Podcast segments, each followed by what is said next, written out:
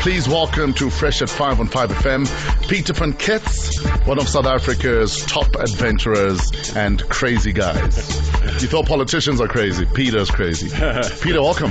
Thank you, Fresh, and it's great to be here. Thanks for the invite to come and speak. Awesome. I'm a five year old. How would you explain what you do to me? Okay, I would say that I have the best job in the world, Yes. and um, that I probably wouldn't expect it to come up in school as a career um, choice. Yes.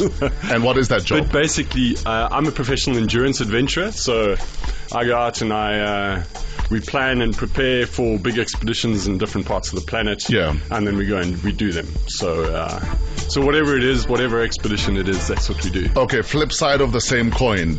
Um, I'm at the ice bar at the Antarctic. I'm the hottest girl at the Antarctic. How do you explain what you do to me? I know my wife's listening. So. Okay, so she's that woman at the ice bar in the Antarctica. okay, so So how do you um, sell yourself to her? So I would say that what I do is um, I'm an adventurer. Yes. So I just uh, that's a difficult question. So I I go out and I do the thing that I love the most, and I know that because I'm doing the thing that I love the most, which Yes. is going on expeditions, everything else in my life falls into place. Is this a sustainable career option? And if not, what kind of person becomes a career adventurer? Well, I, su- I suppose it depends on the person who's doing it. So Yeah. I've managed to make it a career. Yes. Um, and uh, and I think I've been really blessed because I'm able to speak about my expeditions and the lessons that I've learned uh, in all my keynote presentations around the world Yes. Mm. to different corporates, to schools. Like tonight, I'm speaking at Heron Bridge Okay. um, at the valedictory um, evening, so I'm looking forward to that. So Nice. and yesterday was pick and pay, so we did a whole. So I do that, and that really is what sustains me in between expeditions. And then for the expeditions, we uh, have sponsors. Uh, we rely quite heavily on sponsors or Hmm. Yes. television commissions. Now, you've got a brand new book. It's called The Eighth Summit, and it's based on your last two expeditions. Uh, care to Three. sh- Mm-hmm. three. Yes. Uh, care to tell us about these? Okay, so the eighth summit basically is, uh, you know, the whole thing about uh, the climbing. The big thing for mountaineers is you've got to climb All the seven summits, yes. summits and seven continents. Yes. The eighth summit is you.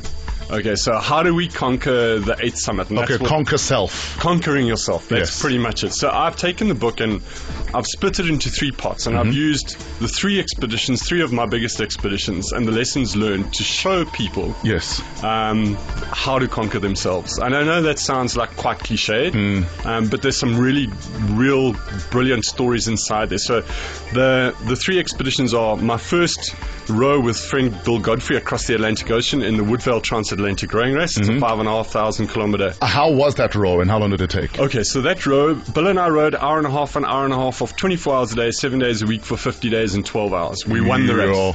Yeah. Completely. That's one o'clock in the morning, three o'clock in the morning, five o'clock. You're rowing. Not one second was one of us not rowing. How big are your lats? yes, can't you see? I'm a skinny. Okay, I- I'll never forget. I had this. I was at this talk recently, and, and this uh, elderly woman came up to me. She said she'd been watching me for about a half an hour while I was sitting up. She just looked at me. She says, um, "Are you Peter Van Kitz?" I said, "Yes, I am." She said. Um, yes, you don't look like you've rowed across the Atlantic Ocean twice. I said, What do you mean? She says, You're too skinny. Did you float across? Did the wind take you? I had to laugh. Yeah. So, um, and then and then the second part is my solo row across Yes. the Atlantic, and it's the same race, um, but this time I rowed um, for 76 days completely. 100% And did your isolated. partner not feel like uh, you're cheating on him doing this alone? Oh, Billy, I think I think Bill would like to do another row again sometime. Um, I'm not 100% sure about that, but um, I, I think no African had ever rowed any ocean solo before, Yeah, so this was yeah. an opportunity to do that, and, I- and I did that. They How say much more of a challenge was it, minus Ah. a rowing partner? it's So different. Yeah. They say if you really want to know yourself, spend 24 hours in complete isolation. Oh, yes. Then try 76. Were you having conversations with yourself at some Big stage? time. You know, for the last, I would say for the last two weeks of that row, I could hear, and I know you look, you're going to look at me as if I'm completely mad. No, I could think you're hear mad already, so. Audible voices. Cheapers. And I was fine with it. I mean, Yes. it, it wasn't, and it was completely incoherent, but Yeah. definitely audible voices for at least the last two. Did weeks. you have a Exhausted. mantra or a song or a chant that I had kept two going? things. I had two things that I had written on my cabin in front of me while I was rowing. yes. And the two things were, this will end. Yes. Okay. And the other one was, I am not alone. And, uh, and Yes, I your, love vo- that. your one. voice is in your head. So You're not alone. I know, Oh, that's brilliant. No, but I, what I do with that one is I would think of the people that supported me. So my team. Oh, of people. yes, Okay, yes, So yes. I think of Professor Tim Noakes, my wife Kim, whoever it was, and I think, okay, so I know that I'm feeling miserable now, but what would they say to me to motivate me? exactly. And then the third one was the third part of the book is the Scott Amundsen Centenary Race to the South Pole that I did with Brahm, and that was the last time I spoke to you. Exactly. Yeah. In, in fact, uh, hold that thought. Uh, we'll chat about that when we come back.